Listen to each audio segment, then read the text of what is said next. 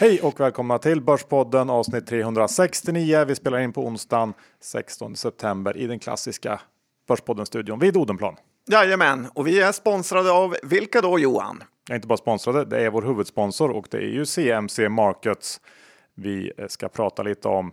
De eh, har som alla vet ett fantastiskt tradingutbud, en grym app och inte minst ett enormt eh, amerikanskt utbud av både aktier och ETFer.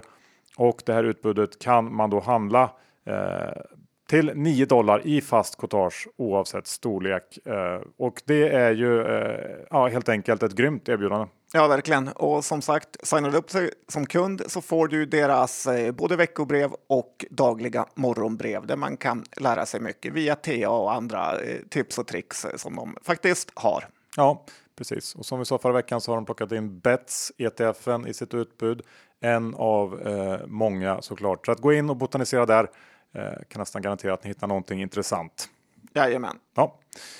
John, eh, den här veckan blir det, eh, ja, det blir både en intervju och lite vanligt snack. Vi har ju faktiskt träffat eh, Henrik Milton och eh, Andreas Brock på Coelho Global. Eh, de kom hit och berättade lite om sin fond och framförallt snackade vi ju eh, ett gäng riktigt intressanta case som de hade med sig. Så det tycker jag är måste lyssning. Ja, det här är en global fond som har faktiskt gått eh, riktigt bra med får man säga. Och lite extra kul var det ju att Andreas Brock har ju skrivit en bok eh, eh som heter Vägen till vinnande aktier som han gav Börspodden eh, lyssnarna. Tio stycken signerade exemplar av eh, kanske lite storhetsvansinne att signera dem, men ändå roligt, eller hur? Ja, hur ska man göra för att kunna vinna en sån då? Ja, man kan väl ta och uh, retweeta det här avsnittet bara för att visa lite uh, att man är intresserad. Så lottar vi ut tio stycken så kan jag kontakta dem och skicka ut den här fina boken på posten. Gamla goda snail mail. Låter bra. Nu kör vi. Johan, Dr. Bass Isaksson index är 1818 faktiskt. Eh, spännande siffra. Eh, börsen är stark, eh, eller hur? Ja, vi har tagit någon typ av ytterligare kliv uppåt den sista veckan här. Index har etablerat sig ovanför 1800 som det faktiskt tog ett tag att forcera och det har ju också börjat droppa in lite omvända vinstvarningar för Q3. Igår kom det väl två och just nu är det svårt att se vad som ska stoppa börsen på kort sikt och det är väl i och för sig när man känner så som det kan vara läge att börja bli lite orolig för börsen måste ju alltid ha någon typ av wall of worry att klättra upp för. Hur känner du?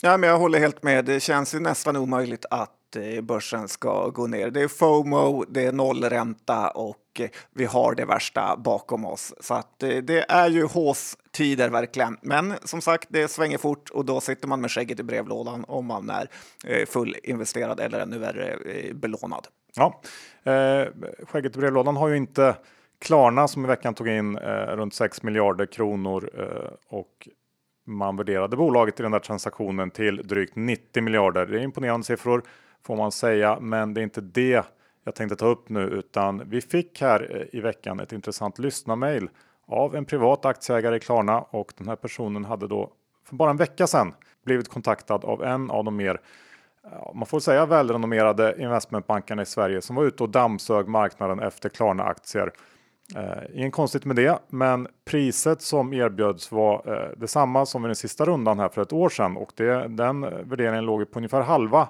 eh, jämfört med vad eh, veckans transaktion då värderade det här bolaget till. Och det känns ju nära till hands att tro att den här investmentbanken hade full koll på vad som var på gång.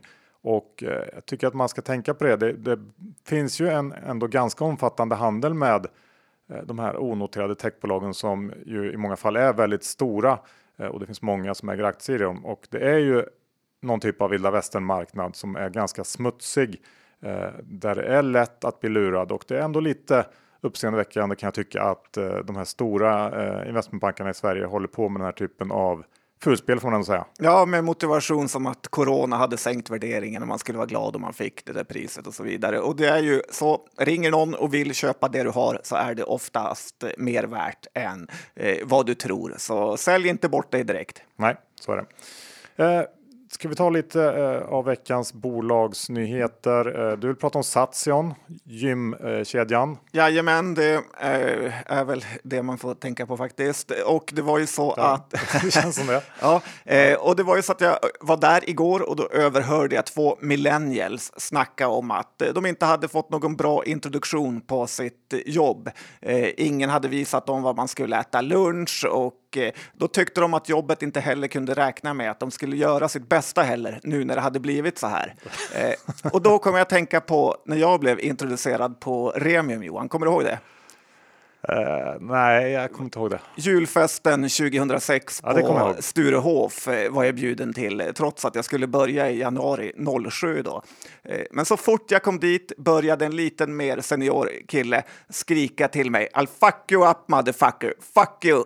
Så skrek han det, kanske inte en gång, utan det var mellan 100 till 300 gånger under den kvällen. Kan vara tillägga att det var inte jag. Nej, men varje gång jag sa något eller han såg mig så skrek han I'll fuck you up.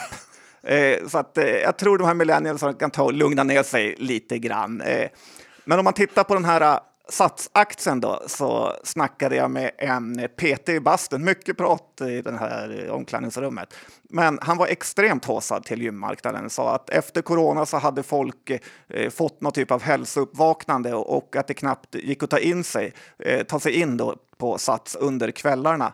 Och eh, det var redan rätt mycket folk där under dagen. Så även om corona kortsiktigt var, varit väldigt dåligt med nedstängningar och så vidare eh, så tror jag nog långsiktigt att eh, som aktieägare så kommer man tjäna på det här. Eh, för att lusten att starta ett gym nu är nog inte enorm samtidigt som en del mindre konkurrenter nog har eh, slagits ut här. Eh, så att eh, Affärsvärlden såg jag hade köprek på Sats och de räknar med att de ska tjäna 1,70 per aktie 2022.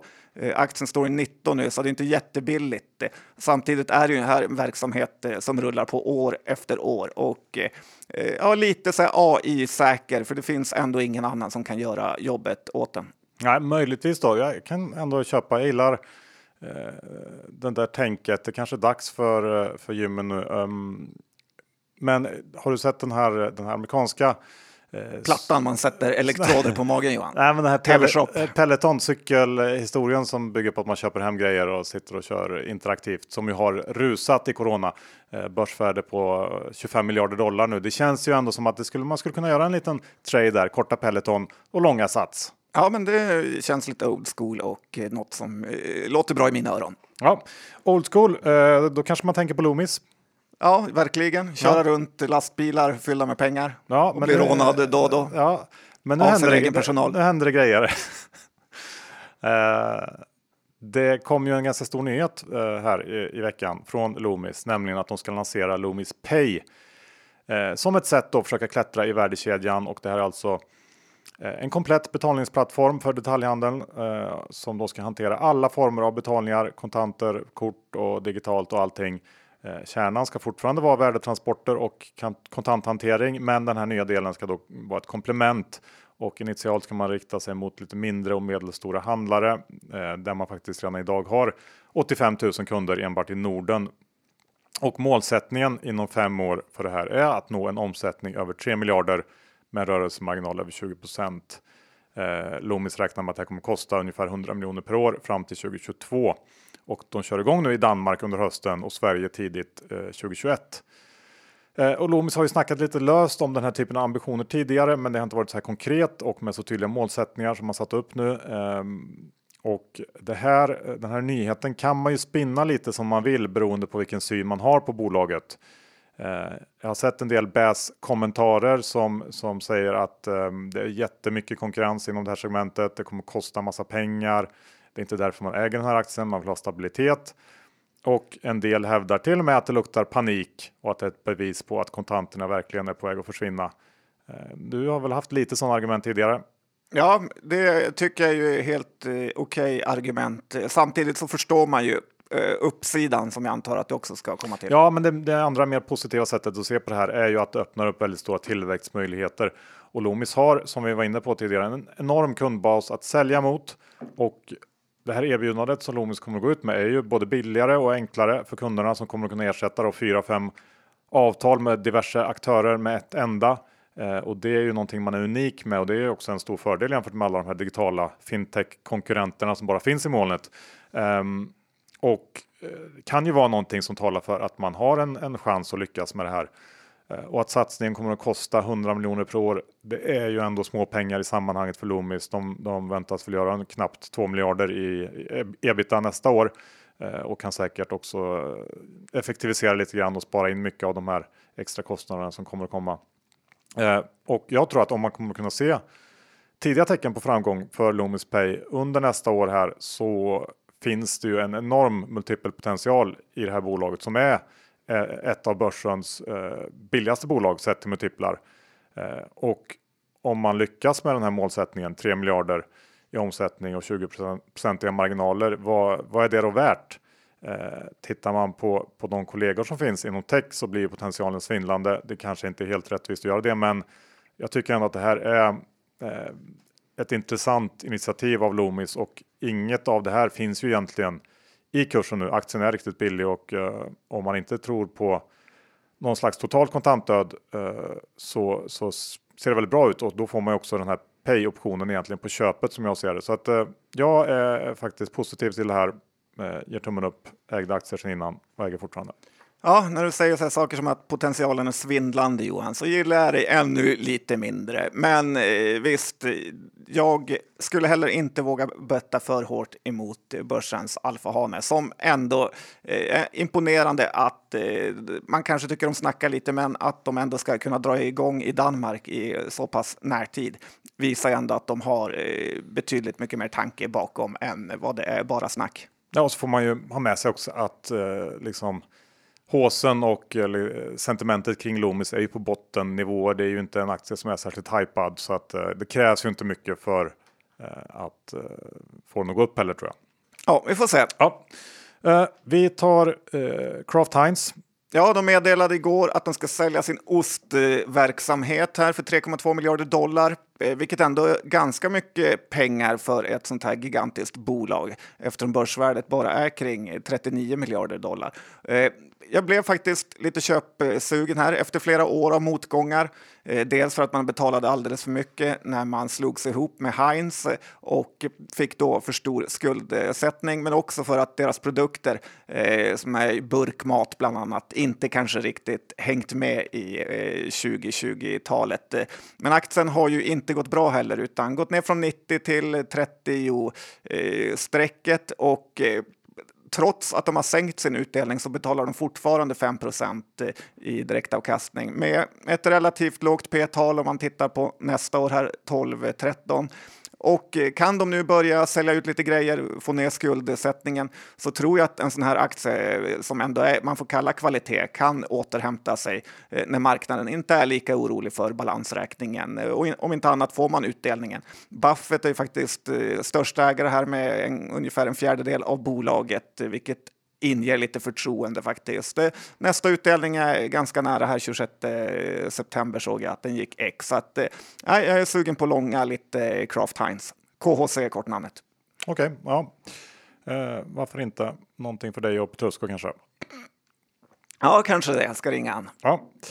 Eh, sen vill du snacka lite affar, spelaffar. Ja, faktiskt. Det är ändå värt att ta upp lite fort här att eh, det har ju gått ett snack om att Better Collective ska köpa Catena Media. Jag såg Brås skrev en stor artikel här förra eh, veckan. Eh, jag tror nog att man kan glömma det ändå när vi såg en sån här stor försäljning av eh, storägarna i Betco som kortnamnet är då för Better Collective. Eh, det känns orimligt att de skulle göra en sån här stor affär av något slag och eh, sen slå till och köpa Catena. Eh, så att eh, ja, i grund och botten blev jag faktiskt neggig till både eh, Betco och eh, Catena här i, i och med den här affären. Så jag sålde mina Catena Media här nu på morgonen. Får se om det var rätt. Eh, jag tycker rabatten som man fick eh, ge i Better Collective också eh, gör en lite eh, orolig. Ja, det var ju för sig en ganska stor placing. Och uh, ja, jag har inte så bra koll på Betco så jag kan inte säga så mycket om det. Men jag tror fortsatt att det finns lite uppsida kvar i, i Catena Media, helt klart. USA är ju stekhet eh, hett nu när det gäller all typ av spel på nätet och jag tror ändå att, det, ja, att de kan karva ur mer värde där. Um, sen de här budgrejerna var det så mycket rykten med att Bråse skrev en artikel lite sådär på tomgång. Eh, det du är elak med han, jag tror ja. han har bättre känsla än vad du vet Johan. Ja, eller hade han det då? Ja, vi får se. Ja, vi får se. Ja, ja, de får gärna köpa upp det. Gör ju ingenting för mig om de gör det, men ja, ja, ja, det känns inte som att det var så mycket budpremie eller späck i Catenas Ja, du har sagt det nu tre ja. gånger. Nej, det var första gången. Nej. Jo. Nej. Ja, kul. Spelar som vanligt. Ja, dålig stämning igen. Eh, H&M då kan vi ta lite snabbt också som ju släppte sina Q3-siffror igår. Eh, gick också ut med en, med en omvänd vinstvarning då i samband med de här försäljningssiffrorna som vi visste skulle komma och eh, eh ja, ett preliminärt resultat kring 2 miljarder jämfört med förväntningarna som låg på ett par hundra miljoner. Eh, tight kostnadskontroll i kombination med lite lägre andel reor stod för den här överraskningen eh, och eh, omsättningen landade mer eller mindre inline. Aktien blev då gårdagens vinnare, tvåsiffrig uppgång, upp ganska mycket då också tror jag. Eh, men jag tycker att det kan vara värt att ha i bakhuvudet att eh, de 2 miljarder man gör i resultat det här kvartalet är ändå långt ifrån fjolårets eh, 5 eh, miljarder tror jag det var. Och även om det är tydligt att det värsta är över för H&M så ska man nog snart börja fundera på hur bra det egentligen kommer att bli framöver. Den lätta delen av återhämtningen är avklarad och det finns ändå risk tror jag att det blir väldigt mycket trögare framöver eh, om inte den här sista delen av normalitet eller vad man ska kalla det kommer tillbaks utan att vi fortsätter att leva lite mer begränsat under en längre period. Och det finns också en risk att konsumenterna börjar förändra sina konsumtionsmönster och beteenden mer permanent. Så att jag är eh, tveksam till H&M på de här nivåerna.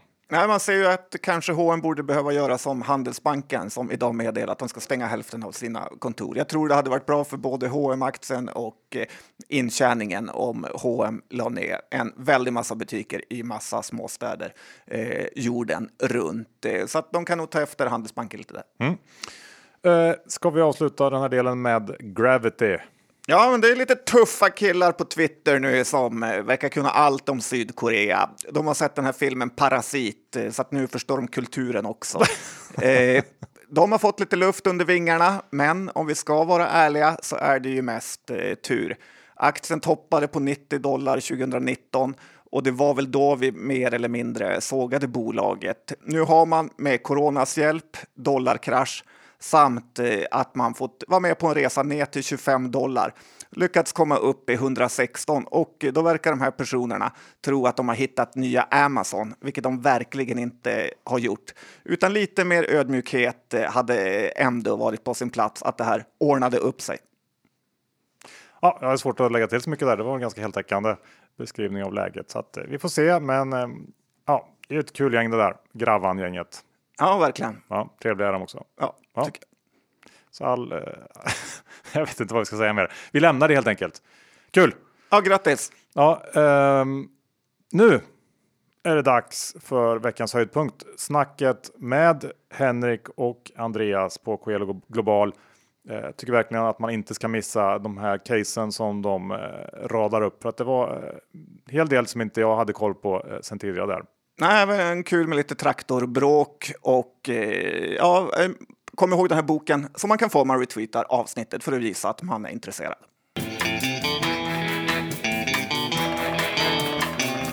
Henrik Milton och Andreas Brock, förvaltare av Coeli Global. Eh, välkomna till Börspodden. Kul att ha er här. Tack så mycket. Jätteskoj att vara här. Eh, ni, eh, de flesta känner nog till er som följer eh, liksom börs och fonder, men vi kan väl snabbt bara ta en liten genomgång av ja, er själva. Mm. Henrik Milton heter jag, en av förvaltarna av Coelis Coelis Globalfond. Har jobbat i finansbranschen i 20 år. Jag träffade Andreas för 22 år sedan, så vi är gamla vänner. Jag har en eh, lite blandad eh, historia. Jag har jobbat som officer i flygvapnet, jag har jobbat som säljare på ABB. Jag har läst på KTH, en linje som heter flygdriftsingenjör. Jag har läst ekonomprogrammet. Jag har varit vd för fondbolag. Jag har drivit en eh, global fond tidigare som fick fem stjärnor på Morningstar. Jag har jobbat på SCBs institutionella avdelning i sex år. Och sen 2016 så kom jag till Coeli och började jobba med Andreas, vilket var väldigt, väldigt trevligt. Eh, Andreas heter jag, Andreas Brock, skåning som ni hör. Eh, säkert te textat det här om, om, jag, om det har varit på tv.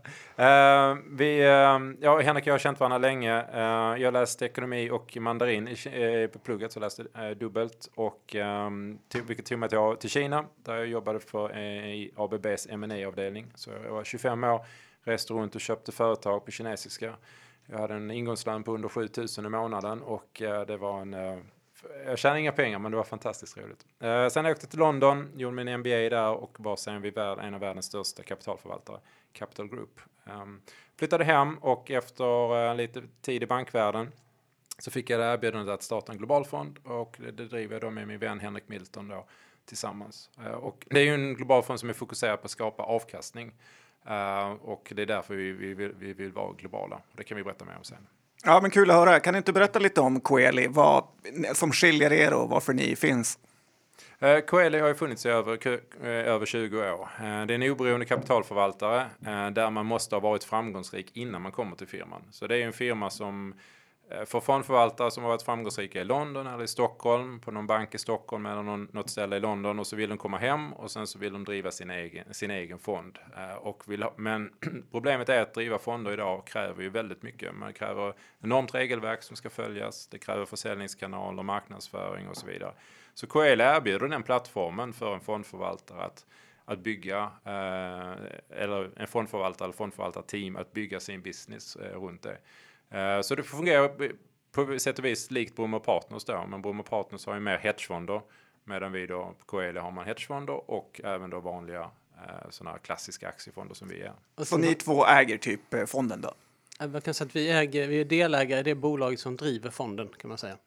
för fonden ägs av alla andelsägare så att säga. Men viktigt för er att fonden går bra med andra ord? Jajamensan. Ja, det är ju det är hela vårt liv. Och det är viktigt för andelsägarna också såklart. Och, och att det blev just en global fond då, vad, vad ligger bakom det beslutet? Det är så här, ska man få pengar att kunna växa med, med 15% varje år i genomsnitt så måste man ju ha ett väldigt stort urval. Och eh, vi är ju väldigt minutiöst noggranna när det gäller företag så att vi screenar ju väldigt stort. Vi tittar på alla nyckeltal, vi tittar på omsättningstillväxt och så vidare, så här hög lönsamhet, eh, låg skuldsättning i bolaget och så vidare. Så att vi behöver ha ett, eh, en, en bra samling bolag att välja ur och plus att vi vill kunna vara i vilken bransch vi vill. I Sverige till exempel så finns det ju knappt några bolag i halvledarsektorn medan globalt sett så finns det väldigt många företag. Så att det är egentligen att ha ett bra urval som är det enkla svaret. Så fonden är ju en aktiv förvaltarfond, vilket innebär ju att poängtera att vi ska ju slå vårt index, jämförelseindex över tid. Frågan är ju då hur gör vi det? Och vi tror då att, att det bästa sättet är att fokusera på att göra till exempel då, vi har satt en målavkastning på 15 per år som ett strategiskt mål. Kan vi göra det över tid så bör vi kunna slå index också över tid. Eh, så att vi har vänt på det där liksom och, och sagt att hur, hur ska vi slå index? Liksom? Okej, okay, men det gör vi genom att göra att skapa den här höga avkastningen. Och för att göra, göra det så måste man kunna röra sig mellan olika geografier. Eh, ni vet alla att viss, i vissa tillfällen så är det techindustrin som är het, sen är det verkstadsindustrin och så vidare. Man behöver kunna flytta kapitalet. Och också kunna hitta en samling av vad vi säger är världens finaste företag. Eh, ex exceptionell kvalitet. I Sverige pratar man om Atlas Copco, det är ju bästa verkstadsföretaget, kanske ett av de bästa i hela världen. Vi har Scania och så vidare. Men vi sätter ihop en samling av de här absolut bästa företagen på planeten. Och sen så ser vi till så att den här fonden kan skapa en hög avkastning för våra andelsägare. Men om man köper de bästa företagen får man inte betala mest för det? För det är ganska många som tycker ungefär likadant. Både ja och nej. Eh, jag menar, vi kan ta, eh, ta Apple då, världens största market cap. Eh, aktien var ju nere på 140 och vände. Det var P 12 för inte så länge sedan och folk tyckte då skulle man sälja Apple. Så att det här med att ett företag är välanalyserat anser inte vi liksom är egentligen en större variabel. Eh, det, det, en aktie kan röra sig fruktansvärt mycket oavsett vad. Oavsett, bara för att folk tittar på det så är det, betyder inte det att aktien är liksom eh, förstådd. Eh, så att eh, det första för oss är kvalitet. Det andra är tillväxt. Eh, och sen så kommer då värdering och likviditet. Eh, och över allt detta här så ligger ESG som ett otroligt, ett, som, som, som genomsyrar hela vår investeringsprocess. Um, så att uh, ja, man får betala lite mer för kvalitet. Vill man äga en lägenhet i Vasastan eller Östermalm eller ett hus i Skanör Falsterbo, då kostar det lite mer. Men över tid så är det de, den typen av tillgångar du vill äga. Men om du säger att kvalitet är er eh, främsta mål för eh, strategin då, inom det här globalfondområdet. Det blir ju extremt brett att hitta bolag i ja, hela världen som då är kvalitativa. Både ja och nej. Um, jag säga att ungefär att vi har 30 företag i fonden. 10 av de här använder ni två säkert är, är vardag. Uh, Mastercard, Visa, Uh, använder ni här nu på morgonen. Uh, ni köpte, ni hade säkert ett L'Oreal shampoo, även om ni inte är medvetna om det så var det L'Oreal shampoo i... Uh... Då tror jag att du måste analysera om mig lite grann. du hade säkert en Estée Lauder-kräm. du har en Microsoft på din telefon, du har en Apple-telefon, den är byggd av av våra halvledarföretag och så vidare. Så att ni använder i den där datorn just nu så sitter det säkert en eh, fyra, fem komponenter från våra företag. Så ehm, det är, det är inte så svårt att hitta de här företagen. Sen har vi ju utvecklat screeningverktyg som vi har kört i... Alltså, jag började med den eh, 2008 i finanskrisen eh, kan man säga då, och då började jag fundera på vilka företag är det jag ska äga? Jo, jag ska äga företag som är lönsamma, som växer och som har en låg skuldsättning. 2008 så var ju det här med skuldsättningen väldigt, väldigt viktigt igen, ska jag säga då. Eh, för att då vill man ju att företagen skulle överleva för att då var det ju en, en, en kreditkris 2008. Eh, idag så har det visat sig att det var exakt lika viktigt för att vi har ju många kompisar som jobbar på bankerna och de var ju överhopade av förfrågningar där stora företag och små företag vill låna pengar för att säkra likviditeten. Så därför är ju just balansräkningen väldigt viktig. Så att, eh, Eh, så att det är ju, vi tittar ju på omsättningstillväxt, vi tittar på skuldsättning, vi tittar på lönsamhet och eh, sen så tittar vi på vad, eh, hur vi tror det här ska växa. Och jag tycker att det, det som blir våran edge här, det är ju inte 12 eller 24 månaders perspektiv, det är ju att se längre än så. För att det är det jag tycker marknaden gör fel, att den är väldigt kortsiktig. Sådär. Att man kan ju i, i välja stora nedgångar så kan man ju sälja ner väldigt fina företag när man egentligen borde köpa dem. Får jag ta ett exempel? Minns ni när Office 365 kom? Du vet man kunde prenumerera. Yes. Uh, Apple var på 65 dollar aktien då. Det var liksom vår tes då. Vi köper Microsoft för att de ska börja med subscription services, det vill säga att man får ett stadigt kassainflöde. Alla tyckte vi var helt urdumma. Och man, de, de analyserar inte oss, men de läste liksom analytikerkommentarerna från Goldman Sachs och Merrill Lynch och många av dem där. De tyckte ju det här var liksom helt koko. Varför skulle vi omvärdera Microsoft från en PE 15, 16, 17? Det var jättemånga, vi tyckte det här med, med molntjänst var jättespännande. Vi tänkte det här kan ju bli jättestort. Uh, jag kommer ihåg analytikerna tyckte det var, kunde, kunde inte förstå poängen i, i, med det där. Idag, nu då nästan fem år senare, så är det ingen, alla förstår poängen. Men som analytiker, och jag har jobbat som analytiker på bank, så är det fruktansvärt svårt att ändra hur du ser på, din, eh, på multipeln på företaget. Det är därför jag skrev en hel bok, bok som handlar om multiplar. För att är, när du jobbar som analytiker och du ska sätta din riktkurs på Atlas Copco så är Abloy. I nio fall av tio så är det sättet du jobbar att du tittar bakåt de senaste fyra åren och så säger du okej okay, vinst per aktie blir så här om två år och då är multipeln gånger det här. Och den där processen att analysera vinst per aktie, det, det, som jag beskriver i boken, det är nästan inte helt meningslöst men det är väldigt lite värde som kan adderas. Men däremot att förstå multipeln. Så hela caset i Microsoft var ja, vinst på aktie kommer att öka, men multipeln kommer ju också att öka. Och där är det liksom, ja, då går vi emot eh, 28-åringarna på Wall Street och säger att, ja, men det, och, och det är vi fine med liksom. Mm. Och Apple är ju ett sånt bolag som har omvärderats så att från att vara ett hårdvarubolag P15 till att vara ett mjukvarubolag P30. Och eh, jag skrev en artikel för några veckor sedan där jag jämförde då Microsoft, Apple och Atlas Copco. Och om man tittar då på nästa års vinster så tror jag det skilde typ eh, Apple hade väl P30, Microsoft P28, Atlas Copco eh, P28. Så det är ingen större skillnad. Och vilket bolag äger man helst? Jo, det är ju de amerikanska bolagen såklart. Jag tänkte gå tillbaks till det här globala i fonden. Eh, hur, hur hur tänker ni när det gäller att, att ge er in på andra marknader som har lite annan kultur och, och liksom, man vet ju att ja, Japan har ju sitt sätt och, och när det gäller corporate governance och eh, ja, det finns ju olika skillnader på i olika delar av världen så att säga. Mm. Jättebra fråga. Eh, när, jag, när jag började, eh, jag har bott i Kina. Ehm, jag har jobbat med investeringar i nästan lika länge som Henrik har gjort. Eh, jag, jag har rest nästan varannan vecka sedan 2007 liksom, runt om i världen det du lär dig när du har gjort 500 företagsbesök, allt från att du har träffat liksom eh, maffialiknande företag från Sicilien. Eh, det där var ett roligt möte. Till liksom kanadensiska banker och japansk verkstad. Det är ju att företag är bildade för väldigt många anledningar. Jag tror att det svenska angreppssättet är när vi tittar på ett bolag att det är börsnoterat så tänker vi direkt ja men det är ju för att skapa andelsägarvärde. Och den, den ansatsen är ju totalt fel. Det finns massor med anledningar till att företag finns på börsen. Det kan vara att de vill ha makt. Det kan vara att eh, för 50 år sedan så börsnoterade grundaren det, men nuvarande ledningen bryr sig inte alls om aktieägarvärde utan de vill bara ha, ha massor med pengar till sig själv. Ehm, du kan, så, så bara för att för, företag finns på börsen så behöver inte det betyda att de sysslar med att skapa aktieägarvärde. Så när vi tittar på våra företag så letar vi efter de som kan skapa aktieägarvärde och har liksom ESG-fokus.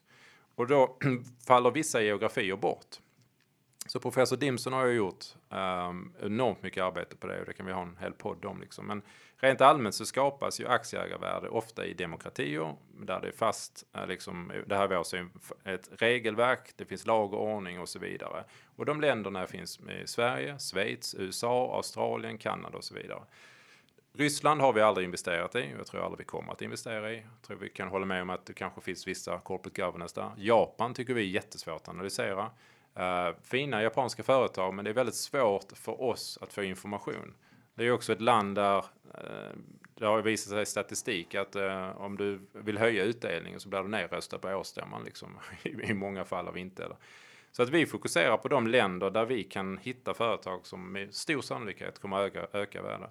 Så USA är ju en fantastisk aktiemarknad, är ju halva, lite mer än halva fonden. Vi har mycket Schweiz, vi har mycket Sverige, vi har mycket Tyskland, vi har det bästa i Frankrike och sen äger vi emerging markets. Äger vi. vi äger ju två banker i Indien också och där är det otroligt viktigt med ledningen och det är också viktigt vem som är då den som är huvudägare i banken, den så kallade promotorn. Och eh, vi äger Kotak Mahindra Bank, eh, Kotak Uday, han är grundare den här banken för, på 70 80-talet och han äger fortfarande 30 procent av det här och han är minutiöst noggrann, otroligt konservativ i utlåning och så vidare. Så och sen äger vi också HDFC Bank som är en av de största och bästa bankerna i världen skulle jag vilja säga. Som har eh, en vinsttillväxt på 20% år ut år in. Och den kan man ju faktiskt handla på Londonbörsen, eller förlåt på New York-börsen om man skulle vilja. Vi äger också Brasilien, eh, två bank, eller ett betalningsföretag och ett eh, e-handelsföretag som har varit fantastiskt. Men det är också det att man måste hitta the best of the breed, alltså de bästa företagen. Så att ska vi gå till Merger market så ska ju omsättning och vinsttillväxt vara någonstans i intervallet 20 till 30 procent för det ska vara värt besväret och ta risken. Men Andreas, du pratar mycket om Kina, hur mycket du har varit där. Ändå har ni ingenting av det i fonden. Det borde väl ändå finnas något bolag där man kan tjäna en hacka på? Det finns det säkert. Problemet är att uh, i Kina då är det den etiska aspekten vi, har, vi kämpar med. Uh, vi har som jag sa då ett starkt ESG-fokus, men sen kommer ju också våra personliga värderingar in i vi har ägt till exempel företag som är då eh, Asiens största market cap, Tencent. Och det gör framförallt dataspel då. Och problemet var ju att den kinesiska regeringen eh, börjar nu lägga sig i, eh, är där inne och påtar med sina fingrar. Och vi har svårt för det. Alltså det, det faller ju inte bort i vårt ESG-kriterium om 5% i alkohol, vapen, tobak och så vidare. Men på vår etisk, på egna, våra egna etiska moraliska kompass har problem med att investera i någonting som, som en diktatur styr. Så att det finns säkert jättefina företag där borta. Vi har, vi har varit i Kina, vi har träffat en del. Vi bara tycker det är ganska svårt att tjäna pengar där just nu. Det kan ändra sig. Vi tittar också på halvledarföretag i Kina som eh, typ motsvarigheter till TSMC och så vidare. men problemet är det att så fort det är ett bolag som börjar bli stort och börjar dominera och börjar utmana USA och Taiwan så då lägger sig Donald Trump i det. Och det, det, är ett bolag som han har kommenterat här som jag inte tänker nämna i podden, men som vi nu tittar på. Så att. Mm, ja, men rimliga svar tycker jag. jag förstår mm. ståndpunkten där. Det här med att ni är två förvaltare. Eh, det är ju ja, inte helt vanligt ändå, men eh, hur ser ni på det? Det Går det att göra på något sätt? Nej, men det är det bästa sättet för att vi, vi har ju delat upp fonden mellan varandra. Vi har ungefär 15 företag var. Vi har delat upp sektorerna mellan varandra. Jag ansvarar för till exempel global teknologi. Eh, det är min uppgift att sitta på konferensantalet, lyssna och, och fatta beslut om det här. Sen diskuterar vi aktierna tillsammans. Andreasson har den andra halvan. Eh, och vi kan, eh, vi kan ha möjlighet att ta semester ifall vi skulle vilja. Eh, liksom vi kan växeldra och så vidare. Så det, det, är väldigt bra. Sen är det väldigt kul när man reser tillsammans om man är i eh, Buenos Aires eller man är i Taipei eller vad det är. Det är väldigt kul att vara ihop. Vi har superskoj på resorna. Ja, verkligen. Vi saknar det. Men det måste ju vara några nackdelar med om man tycker olika. Eh, ja, fast det är väl därför vi valde liksom att, det är därför det är svårt kanske att replikera oss, för att vi har känt varandra då i 23 år. Vi blev vänner första dagen på makrolektionen och sen så har vi varit vänner sedan dess. Vi har liksom eh, umgåtts i 23 år. Så att eh, vi, har, vi har vetorätt. Jag kan lägga in mitt veto mot Henrik, Henrik kan lägga in mitt veto mot, mot mig ifall det är någonting som man inte han känner sig bekväm med. Det har aldrig hänt. Jag menar, så att det här har ju, det, vi, inte, vi, vi delar både värderingar och, och synsätt på företag. Jaha, jag tänkte på det. när vi gick ut ett möte med Åhus Karlshamn, eh, då gick vi ut, då är vi liksom som två maskiner med samma hjärna. Så gick vi ut, det var inte liksom om vi skulle köpa företag, utan var när ska vi köpa det här? Ja, det är väldigt kul, vi, behöver liksom inte, vi har jobbat så länge så känner varandra så att det är någon slags, eh, jag ska inte säga telepati, men vi tänker väldigt lika. Ja, det är väldigt skoj. Ja, men det är bra med ett bra team. Eh, jag tänker på det här med Tyskland. Ni har det som näst största land i er fond. Ni har det här Adidas, eller Adidas, mm. beroende på vart i Sverige man kommer ifrån. och Bostads Vonovia heter han, va? Ja. Eh, kan du inte berätta lite om varför ni tror så mycket på Tyskland? Ja, det är inte precis. Det är, det är, inte Tyskland per se då, utan det är företagen då eh, som ju är ju helt fantastiska. Um, om vi börjar med, med, med Vonovia till exempel då. Det är ju Europas största fastighetsbolag idag. Uh, det är det största eh, market capet. Uh, vi har ju träffat Vonovia i, ja, det är, är det fyra eller fem år nu. Uh, och vi har, hade två konferenssamtal med dem under första halvåret i år. Ehm, vi känner dem väl. Eh, så de äger bostadsfastigheter. Och vad vi har i Tyskland, det är vad, vad som händer då om vi äh, applicerar en makrosyn då ähm, på det här. Så problemet med Europa då är att den här unionen borde ju inte sitta ihop. Det är ju fruktansvärt olika kulturer och äh, synsätt på, på ekonomier som du har tryckt ihop då i, i, en, i något som ska påstå, påstås vara union. Så innan finanskrisen 2007 så hade du följande problem det var ju att räntan var för låg i Spanien. Eh, eh, de kunde inte höja räntan för att Tyskland gick sisådär fram till 2007. Vilket ledde då till att Spanien och de hade för låga räntor, vilket skapade den här enorma fastighetsbubblan och då ledde till den här kollapsen då. Efter 2008 så har vi ett annat problem. Eh, och det är ju, det är ju att, att Tyskland går för bra. Men du kan inte höja räntan på grund av att södra delen av Europa går bra. Så att vad som händer nu är ju att bostadspriserna i Tyskland anpassar sig genom prisuppgångar till den, till den nivå de ska vara. Hade detta varit ett normalt eh, skeende så hade, hade räntan gått upp och då hade bostadspriserna kylts av i Tyskland. Men det, räntan kan ju inte gå upp. Så därför ökar ju priserna. Så att vi köpte tyska fastigheter när första gången i Berlin, jag åkte till Berlin i början på 2015, det är fem år sedan nu, så kunde man köpa en lägenhet i Berlin på 12-13 000 kronor kvadratmetern. Eh, 70 kvadratmeters lägenhet med balkong, jättefin lägenhet, kostar 12-13 000 eh, kronor kvadratmetern. Nu har priserna gått upp i Tyskland. Eh, nu kostar en bra lägenhet i Berlin 25-30 000 kronor kvadratmetern. Men i Stockholm är det 50.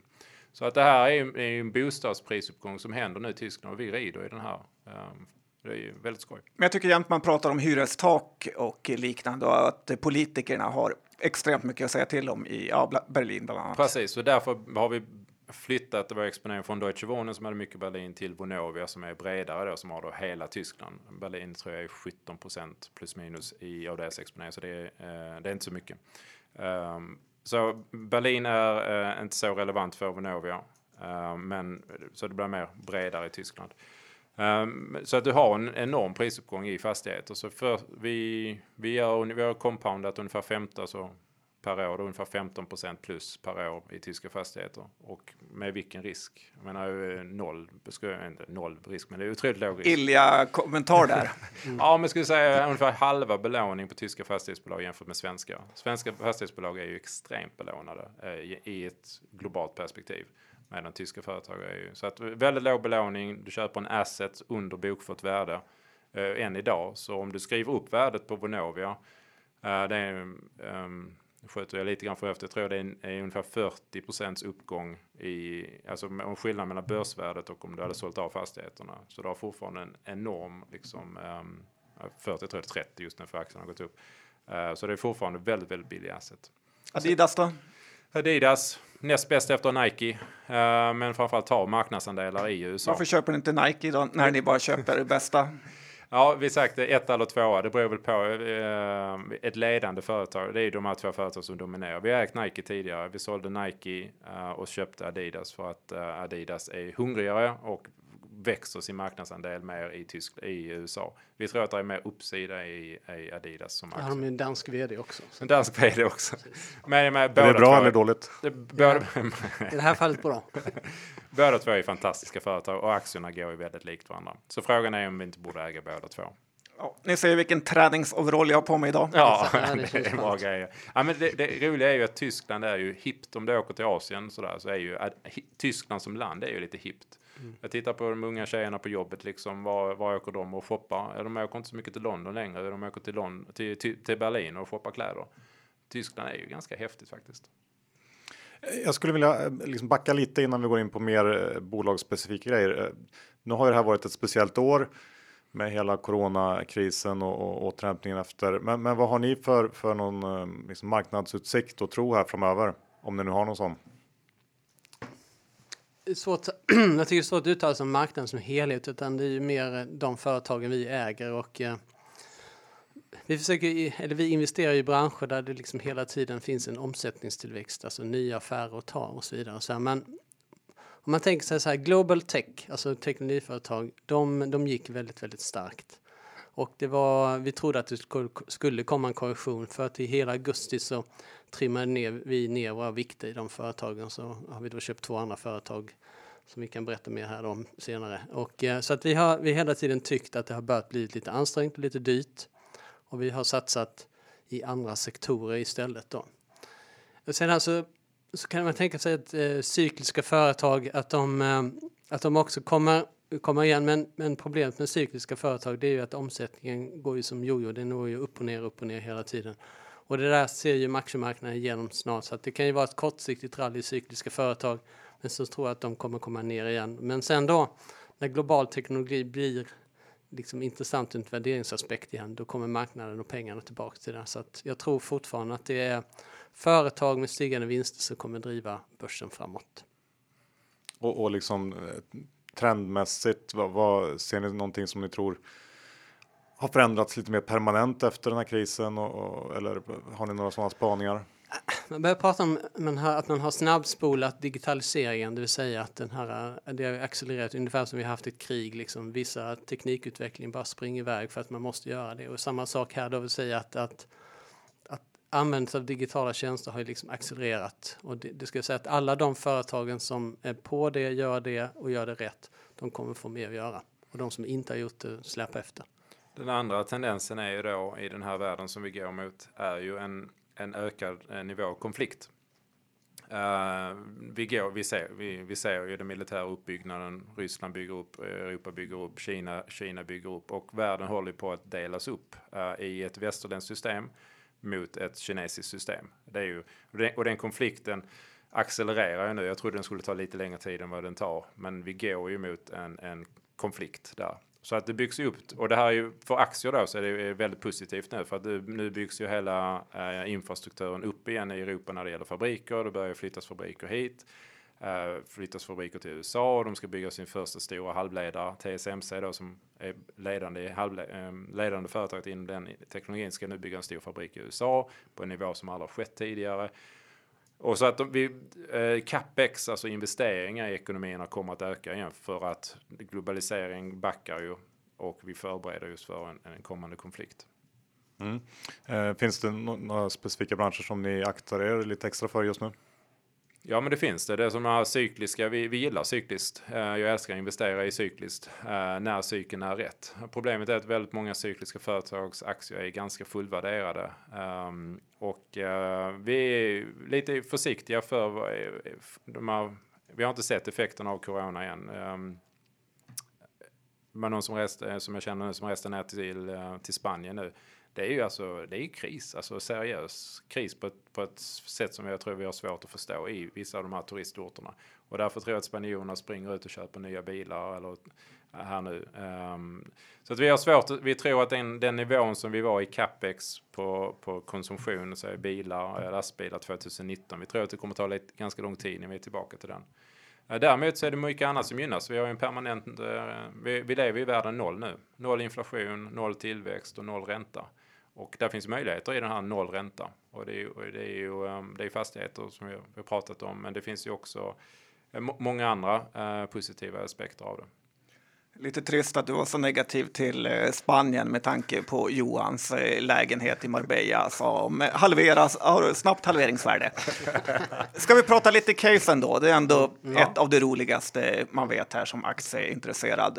Vad, kan vi inte börja med det största innehavet i er fond eh, som jag kollade på igår? Det var HCA Healthcare som ja, jag aldrig egentligen hört talas om innan, men de äger massa sjukhus i USA och England. Uh, vilket, vilket företag, vilken aktie det har varit. Ja. Uh, så HCA, um, ehm, det är USAs ledande operatör av sjukhus. 200 ungefär, eh, uh, 176 tror jag det var, ungefär säg 200 eh, sjukhus som de driver i USA. De är bäst i, i förmodligen på hela världen på att driva sina sjukhus.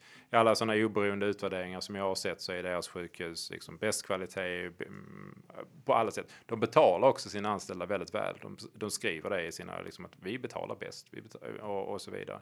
Så det är en, eh, de äger sjukhus. Eh, businessen växer ungefär 5 procent. Uh, så det är ingen jättesnabb växande business, men de köper också uh, upp sjukhus som går dåligt och inkorporerar dem och sen så mycket aktieåterköp. Man har en kvartals, man har historiskt haft en kvartalsvis utdelning.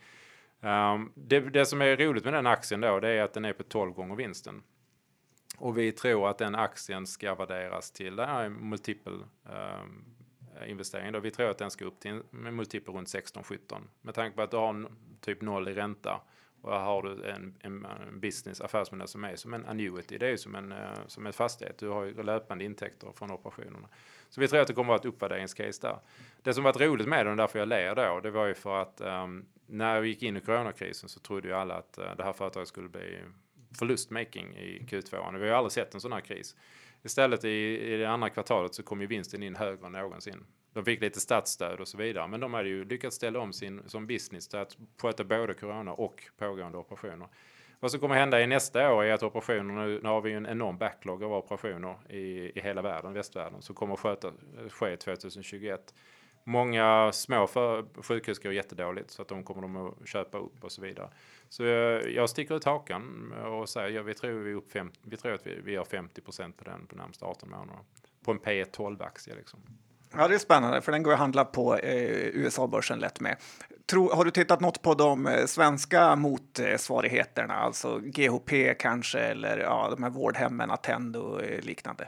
Nej, ja, eh, vi, eh, vi gjorde den i synen initialt, men vi har faktiskt aldrig träffat dem, utan vi vill äga det bästa. Och, de, och eh, där är, det är ett, liksom ett stort företag som har en lång historik. Vi har en stark ägarfamilj, familjen Frist, som grundade företaget, fortfarande ägaren. Det är Frist, Thomas Fristen, den tredje som är chairman idag. De gillar ju det här med 1, 2, 3. De äger 20 procent av företaget och sen så den här etosen som de beskriver i, uh, i årsredovisningen. Om man läser den, man blir helt förälskad i dem. Vi har träffat dem uh, i USA och vi har ett konferenssamtal klockan fem idag uh, med ledningen, med, med vdn och ska höra om hur de säger inför de närmsta 18 månaderna. Så att det är företag som vi känner väl och vi känner oss väldigt bekväma med dem. Men P12, det känns ändå lite för billigt för allt positivt det. du säger. Något lurt är det, eller? Visst är det för billigt, jag håller med. och det är därför vi tror det ska till en P17-18. Eh, någonting ditåt. Ja, okej. Okay. Eh, Jonny, var det du som valde ut de här HCA? Eh, om ni får välja eh, någon egen favorit då här i närtid?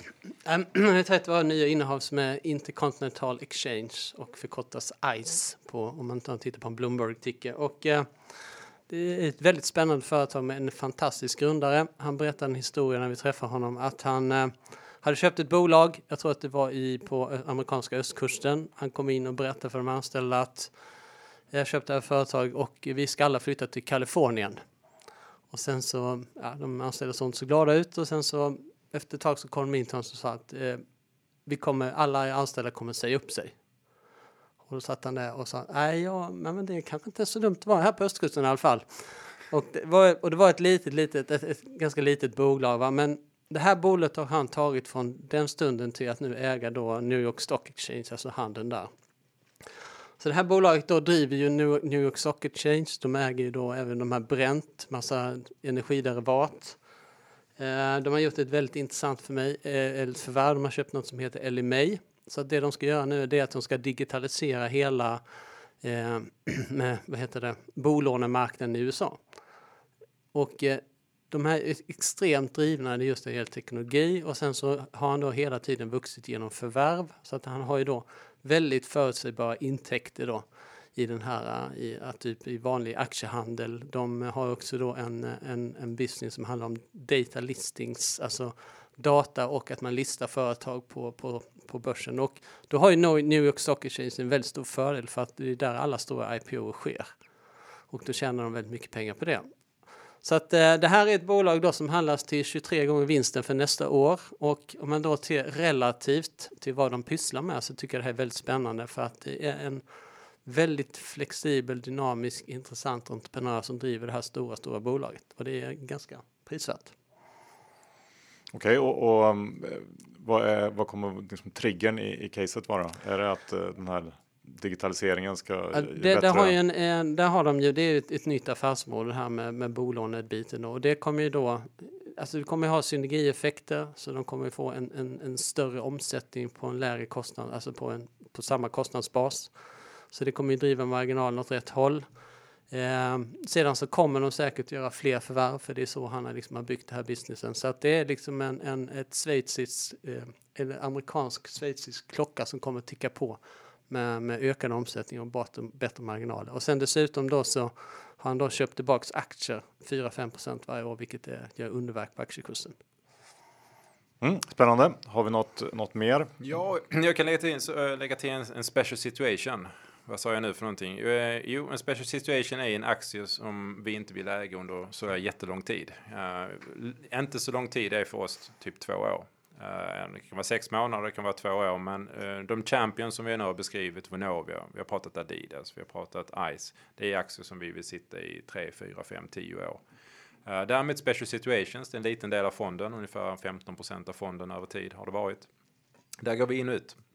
Det kan vara en, en aktie som JM som vi köpte här nu i, i efter finans, uh, maj ungefär tror jag vi köpte den i. Eh, där vi var ute och träffade bostadsmäklare i Sverige. Vi pratade väl med fyra, fem bostadsmäklare. Alla sa till oss här i Vasastan också att eh, priserna är på väg uppåt i Sverige, inte nedåt. Så SE-banken har precis varit ute och sagt priserna ska ner 15 procent i Sverige. Och jag tänkte nej, det där kan inte stämma. Eh, så att vi träffade bostadsmäklare på Sverige och de sa att priserna kommer förmodligen vara stabila och till och med upp.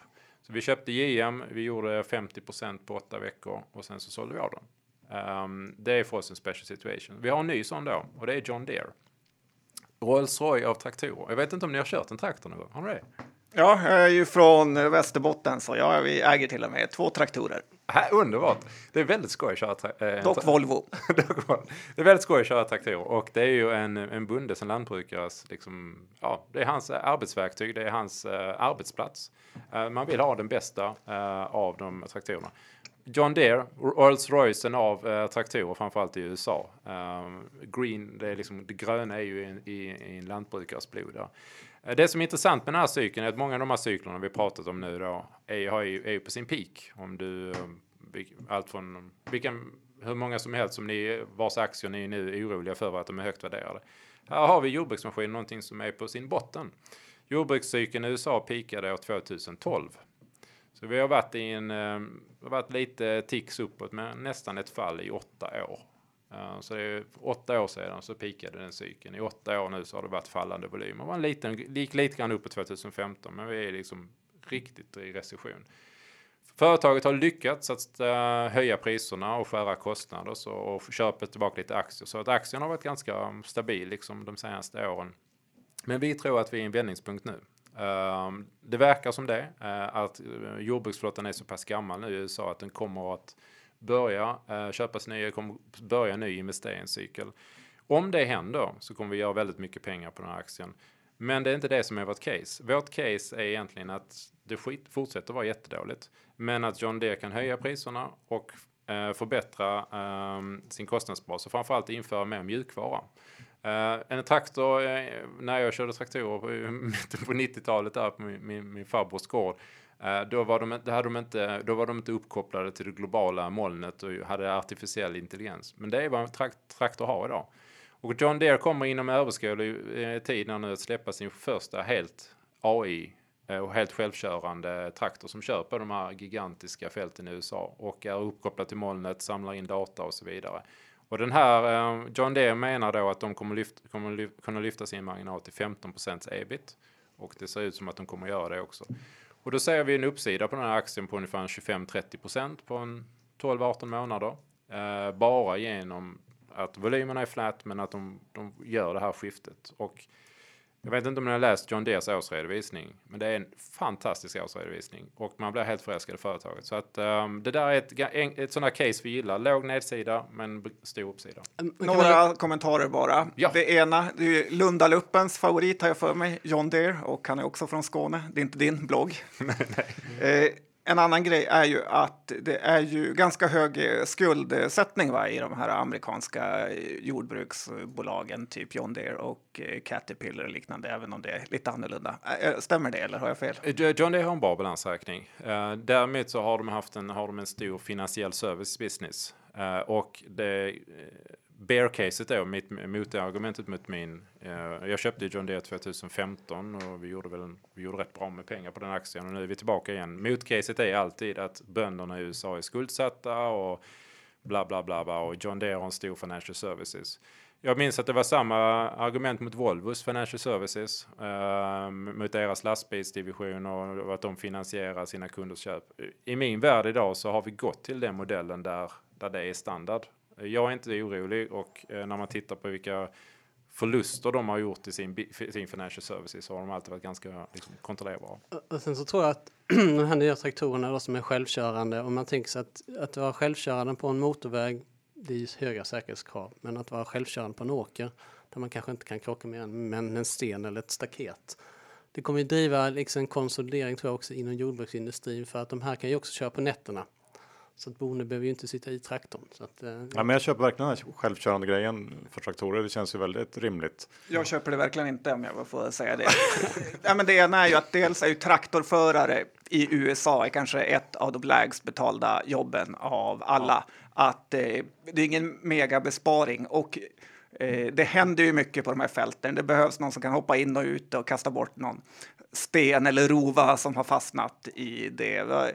Ja, att eh, då eh, spara 10 dollar i timmen för att liksom köpa en ny traktor för en miljon dollar. Jag vet inte, är det rimligt? Vi, vi, vi, får se. De har, som vi har förstått, har de testkört det här i flera år nu och eh, det ser positivt ut. Och de ska vara, Eh, det viktigaste för oss är ju då att du har ett företag som är etta i sin business, lägger sjukt mycket pengar på forskning och utveckling och om det blir exakt självkörande eller semi att de är ledande och de driver sina marginaler uppåt. Uh, vi tror att det kommer hända. Vi litar på John Deere. Om det inte händer så har vi en 10-15 procents nedsida. Händer det så gör vi 25-30. Får vi en jordbrukscykel som kommer igång igen efter åtta år av, av, av liksom fallande volymer, då gör vi 60-70. Så att jag, jag, jag gillar risk Jag tycker att det låter bra. Tack. Uh, hörni, vi, vi, tiden börjar ta slut här och uh, jag tycker att ni har, har, kommit med väldigt många spännande case. Uh, hur, hur gör man om man som lyssnare vill följa er? För att ni uh, har ju en hemsida där ni är väldigt aktiva och ni har månadsbrev och så vidare. Ni, ni ja, kommer med väldigt mycket matnyttig info tycker jag. Så hur gör man om man vill ta del av den?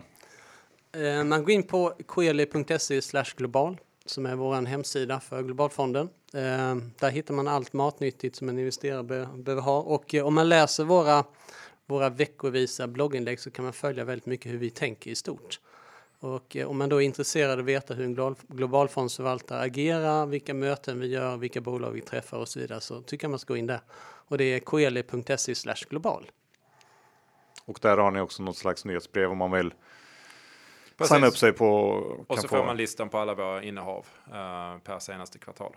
Jag måste säga att jag är extremt imponerad över hur ni bröt ner Apple-rapporten på er eh, sajt och förklarade resultaträkningen. Jag kan verkligen rekommendera att läsa det om man vill lära sig mer om Apple. Tack Och så kanske mycket. sista frågan, något som vi borde ha tagit i början. Har ni, har ni gått jämfört med ert eh, jämförelseindex i år? Ja, i år så är vi, jag tror att vi är någon slags 11 eller 12 procent bättre än vårt index i år. Vi har haft ett fantastiskt år.